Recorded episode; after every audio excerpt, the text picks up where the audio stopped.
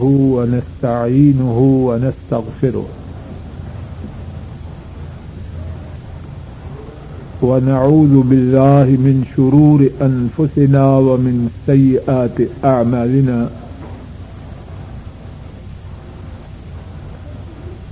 من يهده الله فلا مذل له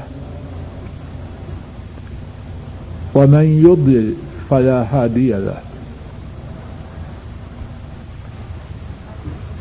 وأشهد أن لا إله إلا الله وحده لا شريك له. وأشهد أن محمدا عبده ورسوله صلى الله عليه وسلم.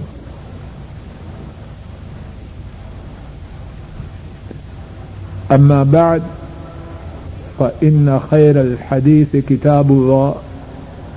وخير الحدي هدي محمد صلى الله عليه وسلم. وشر الأمور محدثاتها وكل محدثة بدعة وكل بدعة ضلالة وكل ضلالة في النار. اللهم انفعنا بما علمتنا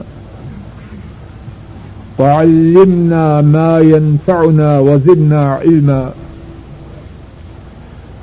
سبحانك لا علم لنا إلا ما علمتنا إنك أنت العليم الحكيم. روى الإمام أبو داود عن أنس رضي الله تعالى عنه. قال قدم رسول الله صلى الله عليه وسلم المدينة. ولهما يومان يلعبون فيهما. فقال ما هذان اليومان؟ قالوا كنا نلعب فيهما في الجاهلية. فقال رسول الله صلى الله عليه وسلم، إن الله قد أبدلكم بهما خيرا منهما، يوم الأضحى ويوم الفطر امام ابو داود روایت کرتے ہیں۔ حضرت انس رضی اللہ تعالی ان روایت کرتے ہیں۔ رسول کریم صلی اللہ علیہ وسلم مدینہ طیبہ تشریف لائے۔ اور ان کے لیے یعنی اہل مدینہ کے لیے دو دن تھے، وہ ان دو دنوں میں کھیلا کرتے تھے۔ آپ صلی اللہ علیہ وسلم نے دریافت فرمایا، یہ دو دن کیسے ہیں؟ لوگوں نے جواب دیا، یہ دو دن جاہلیت کے زمانے سے ہمارے ہاں ہیں، ہم ان دو دنوں میں کھیلتے ہیں۔ رسول کریم صلی اللہ علیہ وسلم نے فرمایا، ان اللہ قد ابدلکم بہما خیرا منہما یوم الاضحى و یوم الفطر اللہ نے ان دو دنوں کے بدلے میں تمہیں دو بہتر دن عطا فرمائے۔ اور وہ دو دن ہیں عید الفطر کا دن، اور وہ دو دن ہیں اضحا کا دن اور فطر کا دن یعنی عید الفطر عید الاضحی اور عید الفطر۔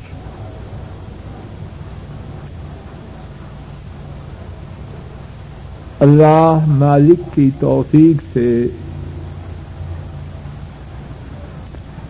آج کے درس میں عید الفطر کے مسائل کے متعلق چند ایک باتیں ارض کرنے کی کوشش کی جائے گی۔ ابتدا میں جو حدیث پاک پڑی ہے،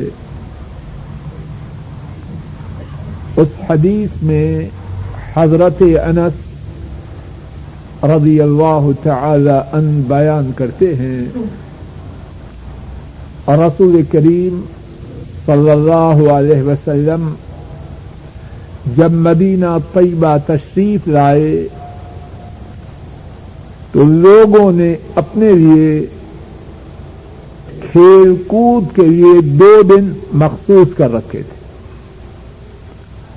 آپ صلی اللہ علیہ وسلم نے ان کے متعلق دریافت فرمایا تو لوگوں نے جواب میں آپ صلی اللہ علیہ وسلم کو خبر دی کہ یہ دو دن ہمارے ہاں زمانہ جاہلیت سے کھیل کود کے لیے مخصوص ہے۔ آپ صلی اللہ علیہ وسلم نے فرمایا، اللہ نے ان دو دنوں کے بدلے میں تمہیں ان دو دنوں سے زیادہ اچھے دن عطا فرمائے۔ ایک اضحا کا دن اور ایک فطر کا دن یعنی ایک عید الاضحی اور ایک عید الفطر۔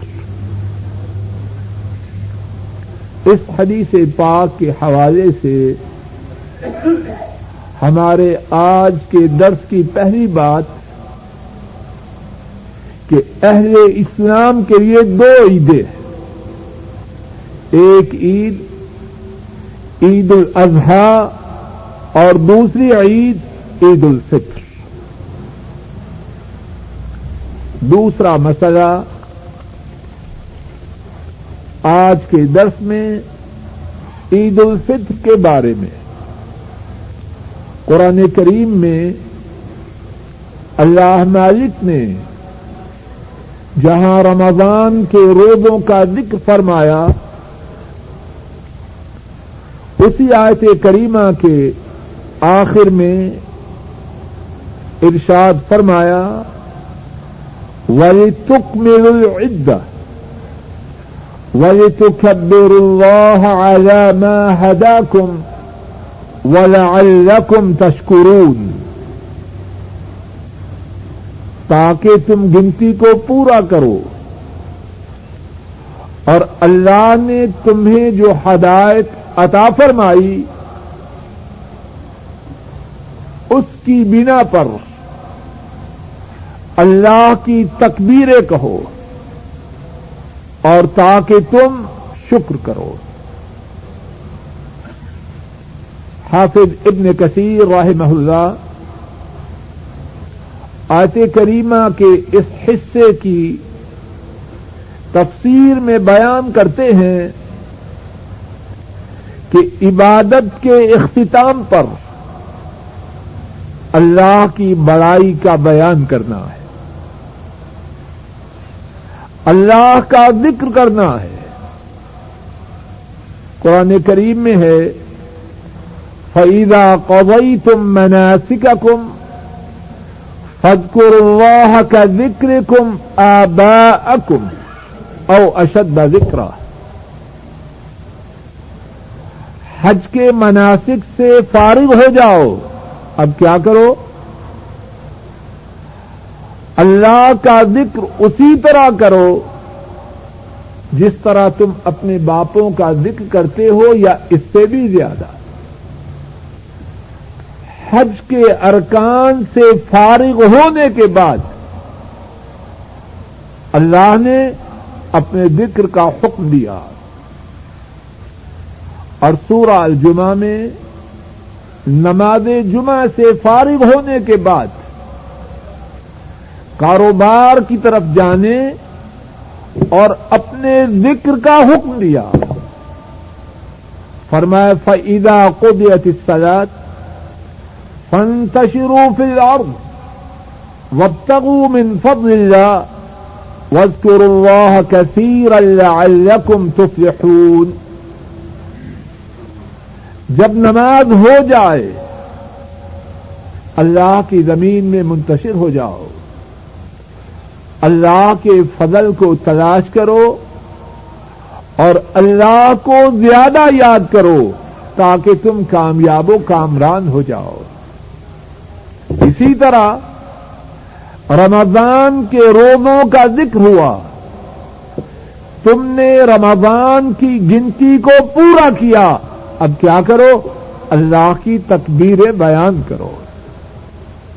اور علماء امت نے آیت کریمہ کے اسی حصہ سے اس بات کا استدلال کیا کہ مسلمان جب نماز عید ادا کرنے کے لیے عید گاہ کی طرف روانہ ہو تو اللہ کی تکبیریں پکارتے جائیں۔ امام شافعی رحمہ اللہ روایت کرتے ہیں، حضرت نافع رحمہ اللہ وہ بیان کرتے ہیں، عبداللہ ابن عمر رضی اللہ تعالی عنہما، جب عید گاہ کی طرف عید الفطر کے دن نکلتے تو راستے میں تکبیریں پکارتے جاتے۔ عید گاہ میں پہنچتے تب بھی امام کے آنے تک تکبیریں پکارتے رہے تو دوسرا مسئلہ یہ ہوا کہ عید الفطر کے دن گھر سے روانہ ہوتے وقت گھر سے روانہ ہونے کے وقت عید گاہ تک پہنچتے تک اور عید گاہ میں نماز کے کھڑے ہونے تک تکبیروں کا پکارنا ہے تیسری بات عید گاہ کی طرف جاتے وقت عید کی نماز ادا کرنے کے لیے مصنون طریقہ یہ ہے کہ آدمی اپنی استطاعت کے مطابق اچھے سے اچھے کپڑے پہن کے جائے۔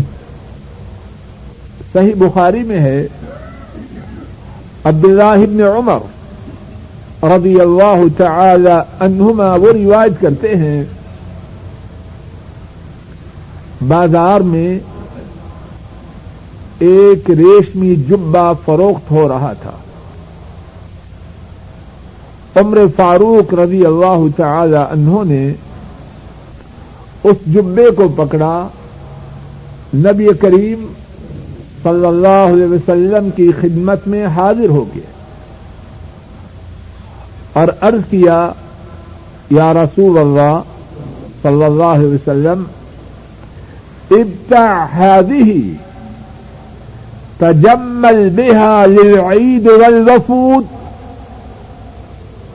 اے اللہ کے رسول صلی اللہ علیہ وسلم، اس جبے کو خرید لیجیے عید کے موقع پر اور وفود کے آنے پر اس جبے کو آپ پہن کر خوبصورت بنی خوبصورتی حاصل کیجیے۔ آپ صلی اللہ علیہ وسلم نے فرمایا، اس قسم کا جبا تو اس کا لباس ہے جس کا آخرت میں کوئی حصہ نہیں۔ ذرا بات کو سمجھیے۔ جبا ہے ریشمی۔ جو مرد ریشمی جبا دنیا میں پہنے، آخرت میں اس کا کوئی حصہ نہیں۔ لیکن جو بات اب ہمارے موضوع سے متعلق ہے، وہ کیا ہے؟ عمر فاروق رضی اللہ تعالی ان انہوں نے عید کے لیے خصوصی طور پر جبا کے خریدنے کی جو تجویز پیش کی تاکہ آپ عید کے موقع پر خوبصورت لباس پہنے، اس کے بارے میں آپ نے تنقید نہیں کی۔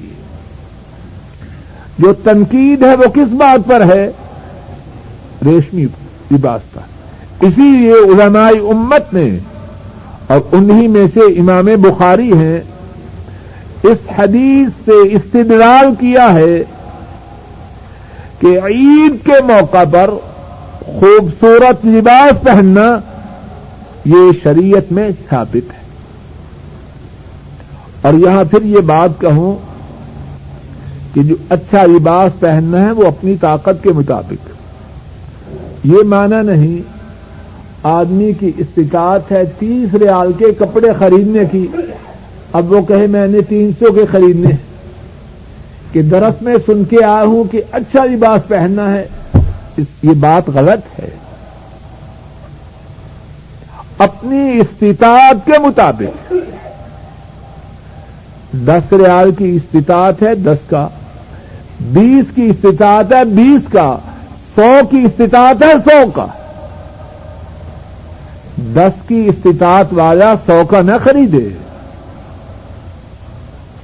اور سو کی استطاعت والا چیتھے پہن کے نہ چلا جائے۔ ہر شخص اپنی استطاعت کے مطابق اچھا لباس عید کے لیے پہن کے جائے۔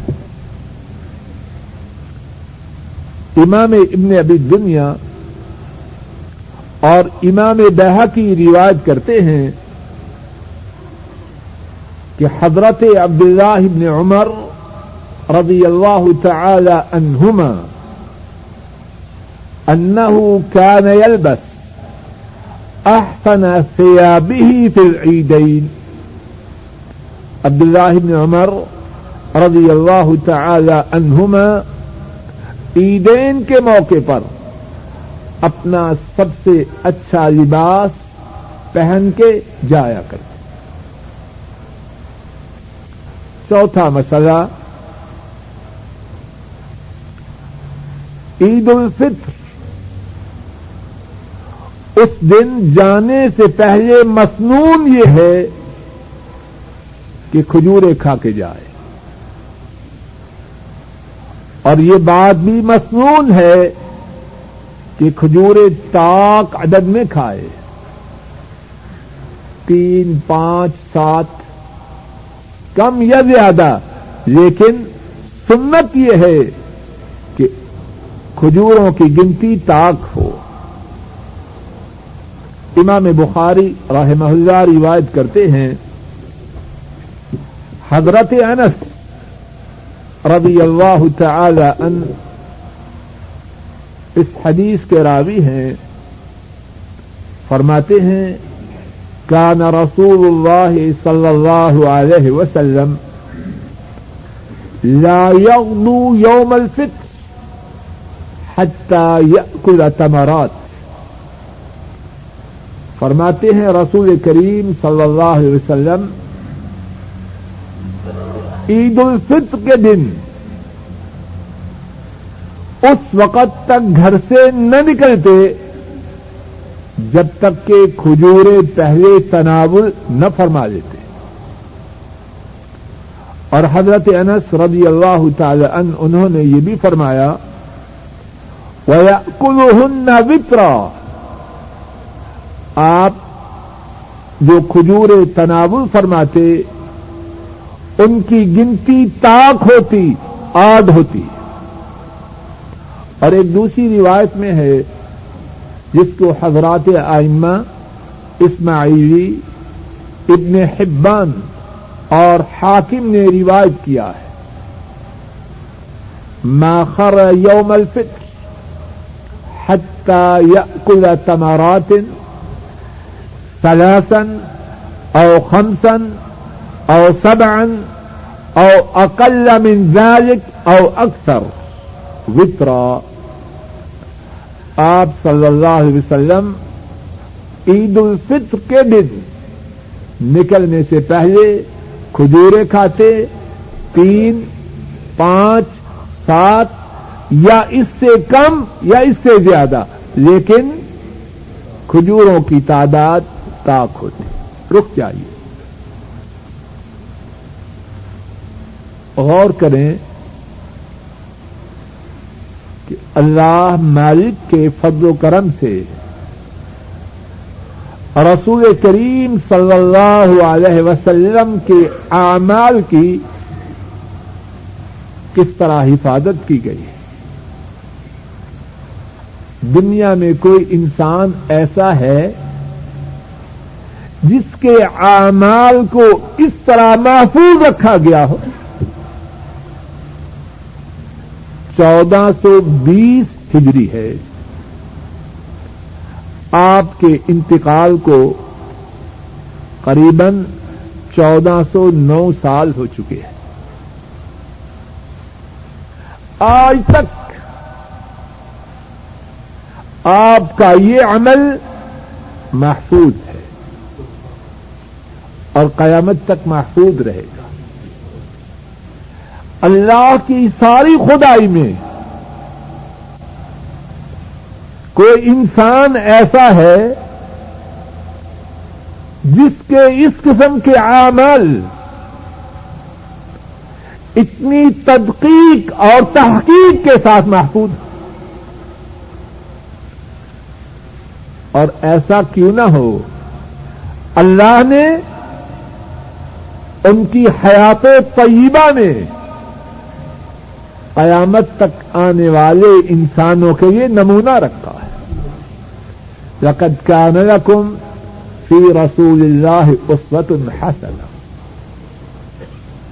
اور یہاں اس بات پر بھی غور کیجیے ہمارے رسول کریم صلی اللہ علیہ وسلم کے پیارے ساتھی، انہوں نے آپ کے اعمال ان کو محفوظ کرنے کا کتنا اہتمام کیا۔ عید الفطر کے بارے میں پانچواں مسئلہ، سنت طریقہ یہ ہے، لوگوں ایک ایک بات پہ غور کرو۔ سنت طریقہ یہ ہے کہ آدمی عید کی نماز کے لیے ایک راہ سے جائے اور واپس دوسری راہ سے آئے۔ اللہ اکبر۔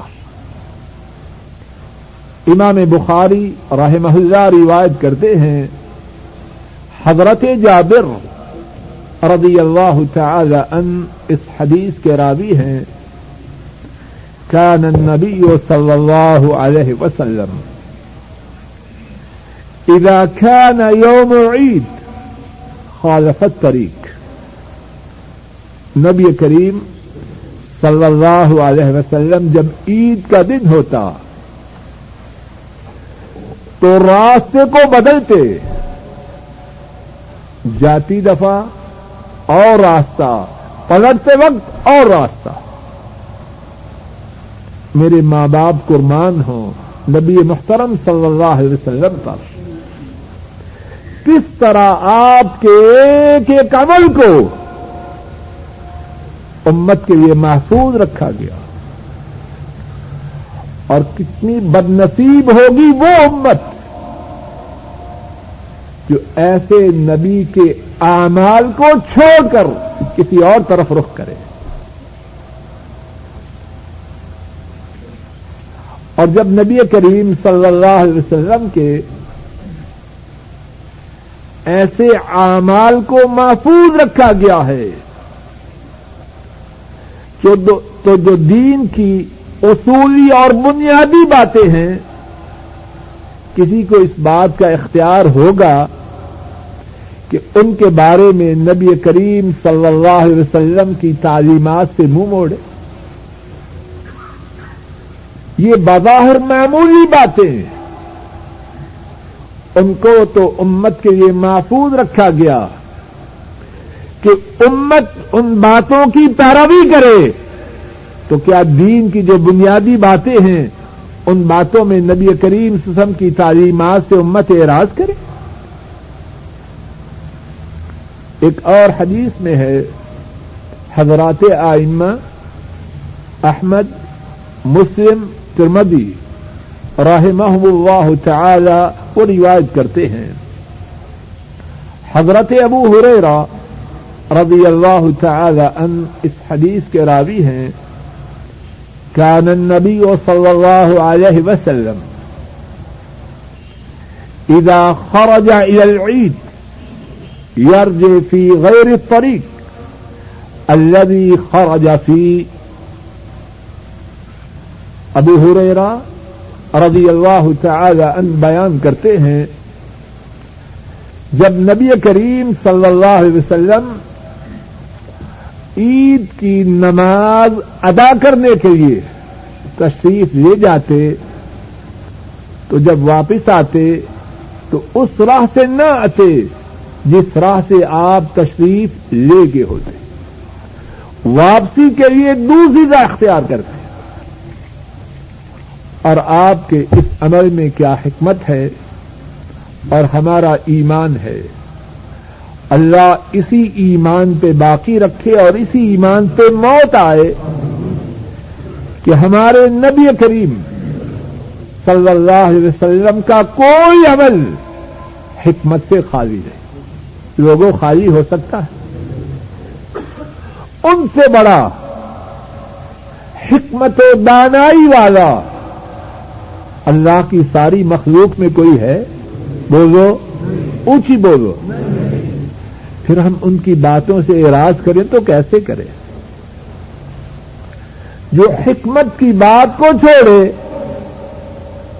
تو کس بات پہ عمل کرے گا؟ جب حکمت کو چھوڑا، تو کس بات پہ عمل ہوگا؟ بولو۔ جب حکمت نہ ہوگی تو کیا ہوگا؟ بے وقوفی ہوگی یا عقل مندی ہوگی؟ علماء امت نے نبی کریم صلی اللہ علیہ وسلم کی اس سنت کی حکمتیں بیان کی ہیں۔ حافظ ابن حجر رحمہ اللہ فتح الباری میں نقل کرتے ہیں کہ بیس حکمتیں علماء کی میری نظر سے گزری ہے اور اللہ جانے آپ کی اس سنت میں کیا کیا حکمتیں ہیں، لیکن ہمارا ایمان ہے کہ آپ کا یہ عمل اور آپ کا کوئی عمل خالی از حکمت نہیں۔ عید الفطر کے بارے میں چھٹا مسئلہ، عورتوں کے لیے نماز عید ادا کرنے کے لیے۔ اور خطبہ عید سننے کے لیے عیدگاہ جانا ہے۔ اگر عورتیں بیمار بھی ہوں، تب بھی جائیں۔ نماز کی جگہ سے ہٹ کے رہیں، لیکن یہ جو خیر کا اجتماع ہے، اس خیر سے فیضیاب ہوں۔ مسلمانوں کی جو دعائیں ہیں ان میں شریک ہوں۔ صحیح بخاری میں ہے، ام عطیہ رضی اللہ تعالی عنہا بیان کرتی ہیں عمرنا ان نخرج، ہمیں حکم دیا گیا کہ ہم نماز عید کے لیے نکلیں۔ ایک روایت میں ہے، رسول کریم صلی اللہ علیہ وسلم کی خدمت میں عرض کیا گیا، یا رسول اللہ على إحدانا بأس إذا لم يكن لها جلباب اللہ تخرج، اے اللہ کے رسول صلی اللہ علیہ وسلم، اگر ہم میں سے کسی کے پاس جلباب نہ ہو جلباب بڑی اوڑھنی جو سر کی چوٹی سے لے کر قدموں تک سارے جسم کو ڈانپ دے۔ ارض کیا، اگر جلباب نہ ہو اور مسلمان عورت عید کے لیے نہ جائے، تو کیا اس کے نہ جانے پہ کچھ گنا ہے؟ بات سمجھ میں آ رہی ہے کہ نہیں؟ جواب دو۔ ارض کیا، اگر ہم میں سے کسی عورت کے پاس جلباب نہ ہو اور وہ عید کے لیے نہ جائے، تو کیا اس پہ کوئی گنا یا حرج ہے؟ آپ نے فرمایا یہ تل بس صاحبتها من جلبابها۔ فيشهدن الخير ودعوة المؤمنين۔ جس کے پاس جلباب نہ ہو، اس کی کوئی دوسری مسلمان بہن اسے اپنا جلباب دے۔ تاکہ عورتیں خیر کو حاضر ہوں اور اہل ایمان کی دعاؤں میں شریک ہو جائیں۔ رک جائیے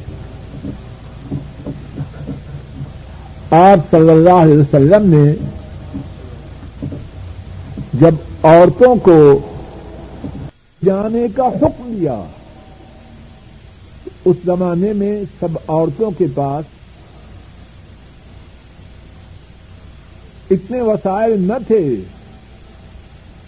کہ گھر سے نکلنے کے لیے شرعی جلباب خرید سکے۔ اب سوال کیا ہے توجہ کریں اپنے گھروں میں جا کے بتلائیں۔ سوال کیا ہے؟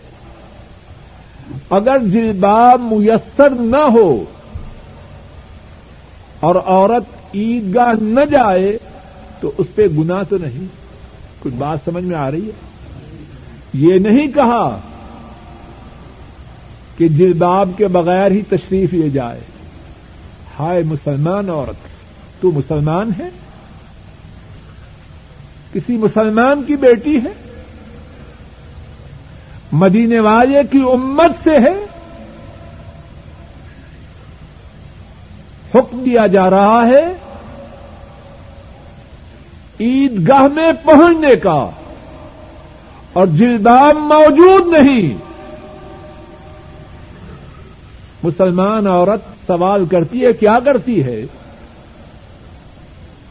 یہ سوال ہے عیدگاہ بغیر جلباب کے چلی جاؤ مسلمان عورتوں میں اس بات کا تصور بھی نہیں کچھ بات سمجھ میں آ رہی ہے؟ مسلمان عورت ہو اور بغیر پردہ نکلے، تب یہ تصور نہ تھا۔ سوال ہو رہا ہے، جلباب نہیں، عیدگاہ نہ جائیں؟ جواب میں کیا فرمایا بغیر جلباب چلی جائے؟ کیا فرمایا؟ فرمایا اس کی بہن اس کو اپنا جلباب دے۔ جس کے پاس میسر ہو لوگوں کے وسائل مختلف ہوتے ہیں۔ بغیر جلباب خیر کے لیے جانا ہے۔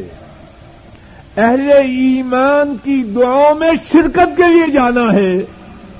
بغیر جلباب نہ جائے۔ اور یہ جو عورتیں گلی محلوں میں، بازاروں میں، پارکوں میں بغیر جلباب جانوروں کی طرح گھوم رہی ہیں، یہ کن سے ہے اسی مدینے والے کی امت سے ہے صلی اللہ علیہ وسلم۔ ان عورتوں کے شوہر، ان عورتوں کے والدین۔ مدینے والے کی امت میں سے ہیں، صلی اللہ علیہ وسلم۔ کہاں گئی شرم حیا؟ اور اسی موقع پہ یہ بھی سنیے، جلباب کیا ہے؟ بعض لوگوں نے جلباب سے، پردے سے انتہائی بدتمیزی کا سلوک کیا ہے۔ پردہ ہے نام کا اور حقیقت میں اس کا پردے سے کوئی تعلق نہیں۔ جلباب یہ ہے، سر کی چوٹی سے لے کر قدموں تک۔ عورت سراپا پردہ۔ نہ آنکھیں نکالے، نہ ناک نکالے۔ نہ ہتھیلیاں نکالے، نہ قدموں کو باہر نکالے۔ سر کی چوٹی سے لے کر قدموں تک۔ عورت ہو، اور عورت کا معنی ہی ہے پردہ۔ وہ عورت کیسی جو با پردہ نہ وہ اپنے لیے کوئی اور نام تجویز کریں اور ایک عجب بدبختی ہے، بعض پردے کی دعوے دار عورتوں میں۔ پردے کا ایسا انداز اختیار کیا گیا ہے، چہرے کا انتہائی خوبصورت حصہ اس کو ظاہر کیا جاتا ہے۔ آنکھیں نکالنے کے بہانے، راستہ دیکھنے کے بہانے، یہ دیکھنا نہیں، یہ دکھانا ہے۔ یہ دیکھنا نہیں، دکھانا ہے۔ اور ایسے دکھانے والی اللہ کے غیر و غضب کو دعوت دے رہی ہے۔ دھوکہ دیتی ہیں اللہ کو۔ یہ آنکھیں نکالنا جو صورت عام راج ہو رہی ہے شری طور پر انتہائی غلط ہے۔ یہ پردہ نہیں، بے پردگی ہے۔ تو چھٹا مسئلہ عورت عیدگاہ جائے اور اگر بیمار بھی ہو تب بھی جائے۔ نماز کی جگہ سے ہٹ کے رہے لیکن وہاں جائے تاکہ اللہ کی طرف سے ملنے والی خیر میں اس کا بھی حصہ ہو جائے۔ مسلمانوں کی دعاؤں کی قبولیت کا جو موقع ہے، اس سے محروم نہ رہے۔ اور یہاں یہ تمبی اچھی طرح سن لیجیے اور اپنے گھروں میں جا کے اچھی طرح بتلائیے۔ عورتوں کا عیدگاہ میں جانا سنت سے ثابت ہے اور آپ نے تاکید فرمائی ہے، لیکن کس طرح جائے؟ کس طرح جائے؟ بند سور کے جائے، خوشبو کا استعمال کر کے جائے، شیطان کی چیلی بن کے جائے۔ اسلام میں ایسا جانے کی قطع اجازت نہیں۔ نہ عیدگاہ، نہ مسجد، نہ کالج، نہ اسکول نہ بازار، کہیں جانے کی اس طرح اجازت ہے سنن ابی داؤد میں ہے۔ حضرت ابو موسا رضی اللہ تعالی ان کو روایت کرتے ہیں۔ آپ صلی اللہ علیہ وسلم نے فرمایا إذا استعطرت المرأة فمرت على القوم ليجدوا ريحها فهي كذا وكذا قال قولا شديدا۔ فرمایا جو عورت خوشبو کا استعمال کرے اور کسی قوم کے پاس سے گزرے تاکہ انہیں اس کی خوشبو پہنچ جائے۔ فرمایا وہ ایسی ہے، وہ ایسی ہے۔ ایسی عورت کے بارے میں سنگین بات فرمائی۔ اور نسائی شریف میں ہے۔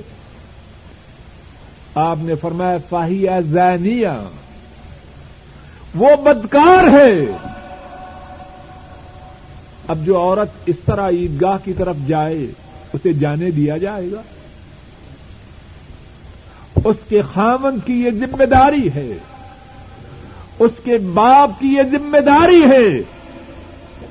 ایسی عورت کو گھر سے باہر نہ نکلنے دے نہ عید گاہ کے لیے، نہ مسجد کے لیے۔ نہ کسی رشتے دار کے گھر جانے کے لیے۔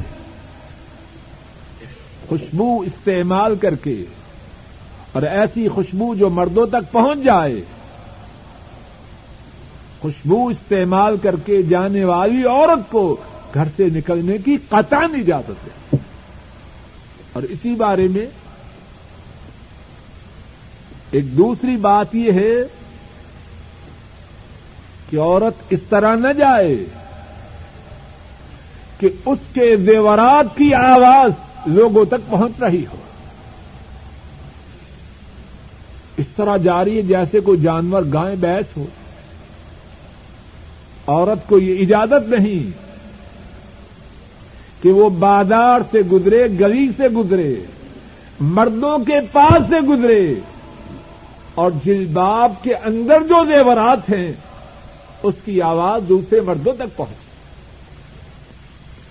قرآن کریم میں فرمایا، ولا يضربن بأرجلهن ليعلم ما يخفين من زينتهن اپنے قدموں کو عورتیں اس طرح نہ ماریں کہ جو پازیبیں پہن رکھی ہیں، ان کی آواز مردوں تک پہنچے۔ اور اسی بارے میں تیسری تب بھی یہ ہے کہ عورت جب عید گاہ کے لیے جائے تو مردوں میں نہ گھسے۔ رش میں نہ گھسے۔ الگ سے جائے، الگ سے آئے۔ تو چھٹا مسئلہ عید کے حوالے سے عورتوں کا عید گاہ میں جانا سنت سے ثابت ہے، بلکہ حضرت صلی اللہ علیہ وسلم نے انہیں عید گاہ جانے کا حکم دیا ہے۔ لیکن عورتوں کے گھروں سے نکلنے کی جو آداب ہیں، ان کو محدود رکھتے ہوئے۔ ساتواں مسئلہ،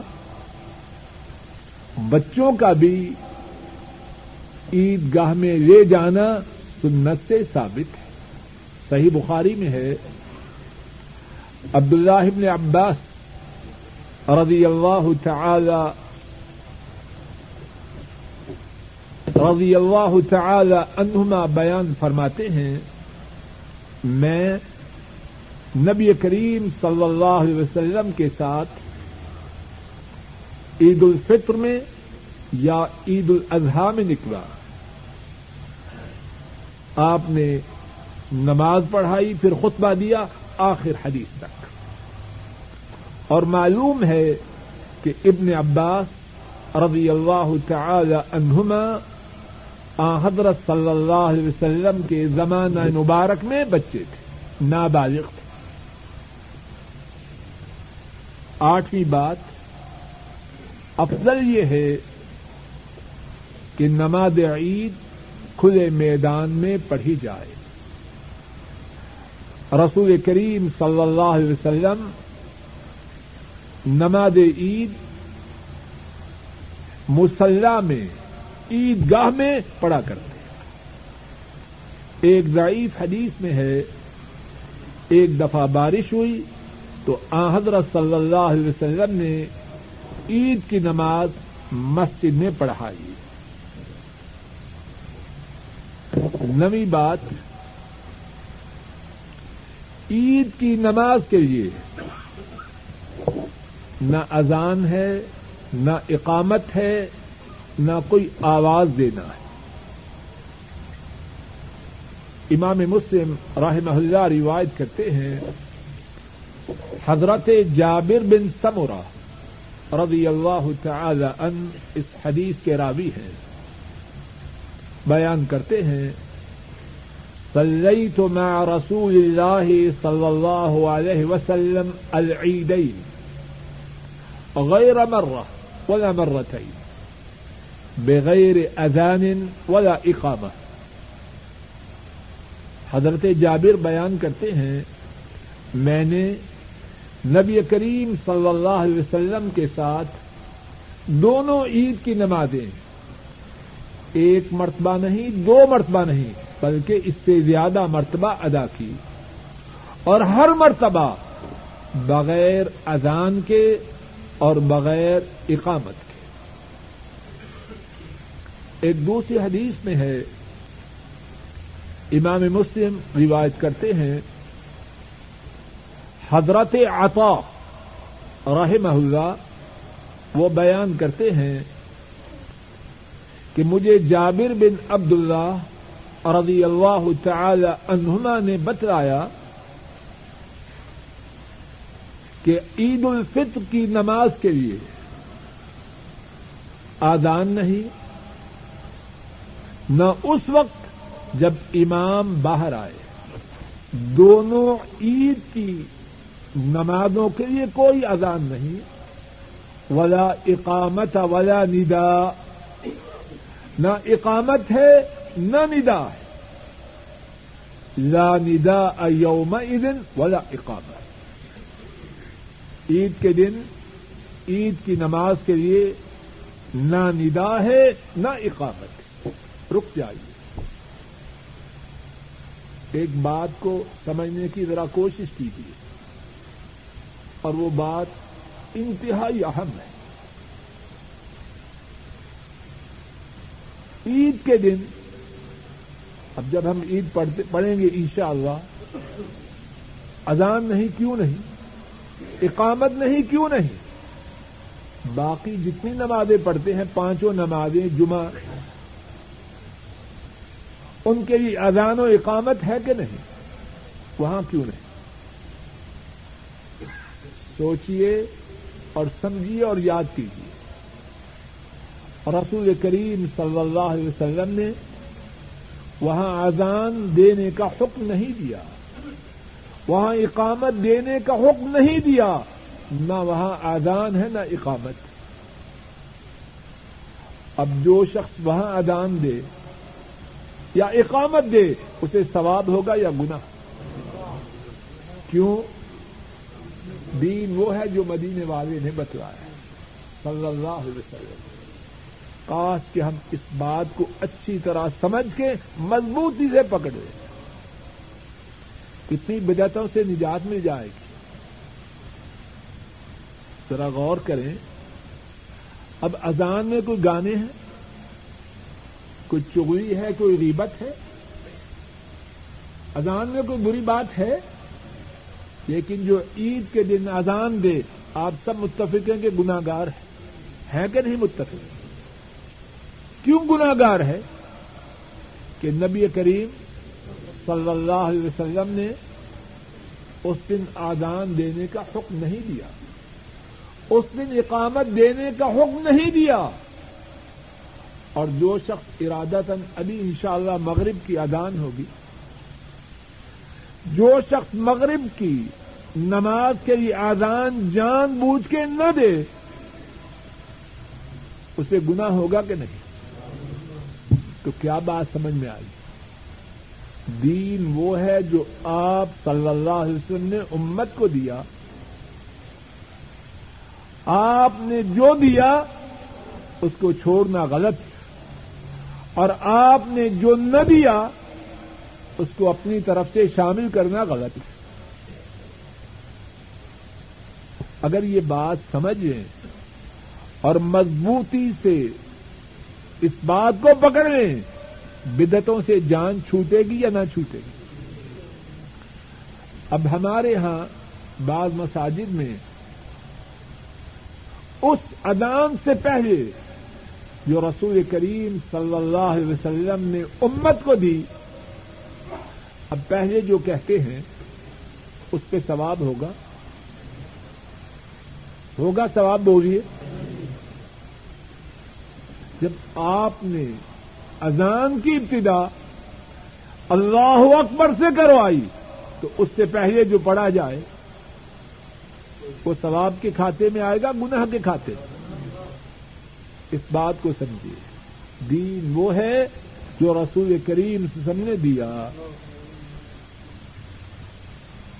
دسواں مسئلہ، عید کے دن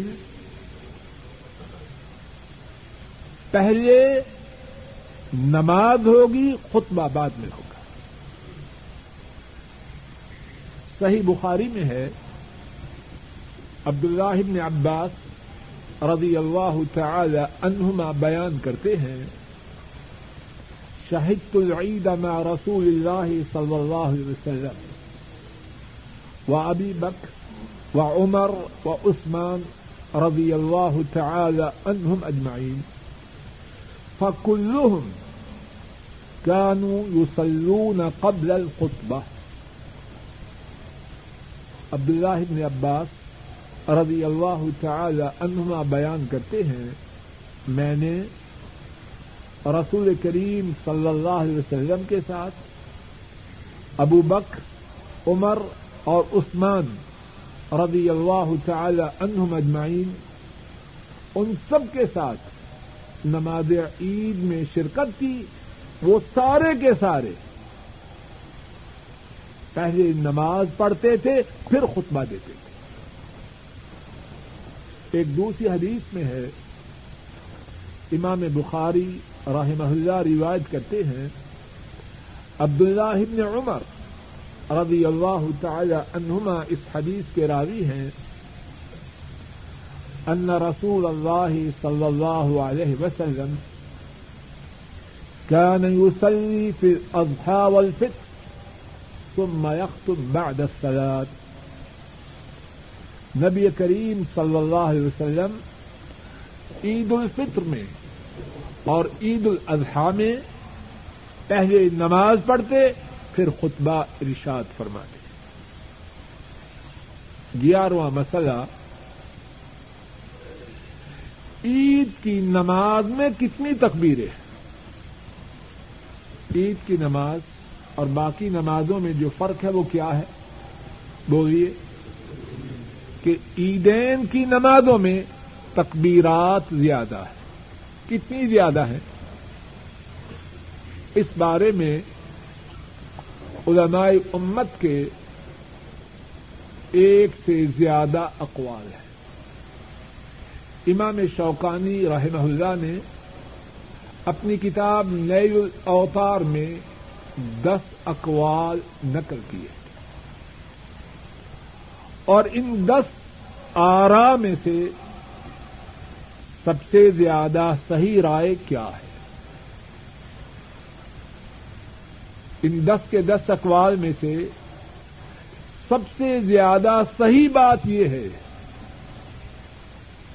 کہ عید کی نماز میں بارہ تکبیروں کا اضافہ۔ عام نماز سے زیادہ بارہ تکبیریں کہی جائیں۔ پہلی رقط میں سات تکبیریں اور دوسری رقط میں پانچ تکبیریں۔ اللہ اکبر کہہ کے نماز کو شروع کیا، اس کے بعد سات تکبیریں۔ اور دوسری رقط میں جب کھڑے ہوں کی رات کے شروع کرنے سے پہلے پانچ تکبیریں۔ اور اس بات کی دلیل کیا ہے؟ امام ابو داود رحمہ اللہ رواج کرتے ہیں، عائشہ صدیقہ رضی اللہ تعالی عنہا وہ بیان کرتی ہیں ان رسول اللہ صلی اللہ علیہ وسلم كان يكبر في الفطر والأضحى. في الأولى سبع تكبيرات وفي الثانية خمسا.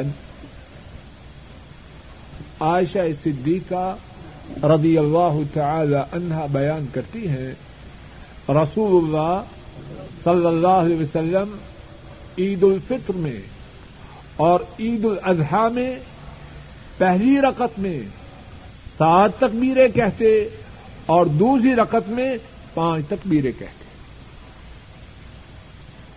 ایک دوسری حدیث میں ہے، امام ترمدی امام ابن ماجہ اور امام دارمی رحمہ اللہ تعالی اس حدیث کو روایت کرتے ہیں۔ کثیر بن عبداللہ اپنے باپ اور اپنے اور وہ اپنے دادے سے روایت کرتے ہیں ان النبی صلی اللہ علیہ وسلم کبر فی العیدین، فی الاولى سبعا قبل القراء وفي الآخرة سبعا قبل القراءة نبی کریم صلی اللہ علیہ وسلم نے عیدین کی نمازوں میں پہلی رقط میں کراط سے پہلے سات تکبیریں کہیں اور دوسری رقط میں کراط سے پہلے پانچ تکبیریں کہیں۔ تو گیارہواں مسئلہ یہ ہے کہ سب سے صحیح بات یہ ہے کہ عیدین کی نمازوں میں پہلی رقطوں میں تکبیرات الاحرام کے بعد سات تکبیریں۔ اور دوسری رقط میں کراط سے پہلے پانچ تکبیریں۔ بارہواں مسئلہ، کیا تکبیروں کے ساتھ رف الیدین کرنا ہے یا نہیں؟ اس بارے میں عمر فاروق رضی اللہ تعالی عنہ اور ان کے بیٹے عبداللہ بن عمر رضی اللہ تعالی عنہما، ان دونوں سے روایت ہے کہ وہ عید کی تکبیروں میں رف الیدین کرتے ہیں۔ تیرواں مسئلہ، تکبیروں کے درمیان کچھ پڑھنا ہے یا چپ رہنا ہے؟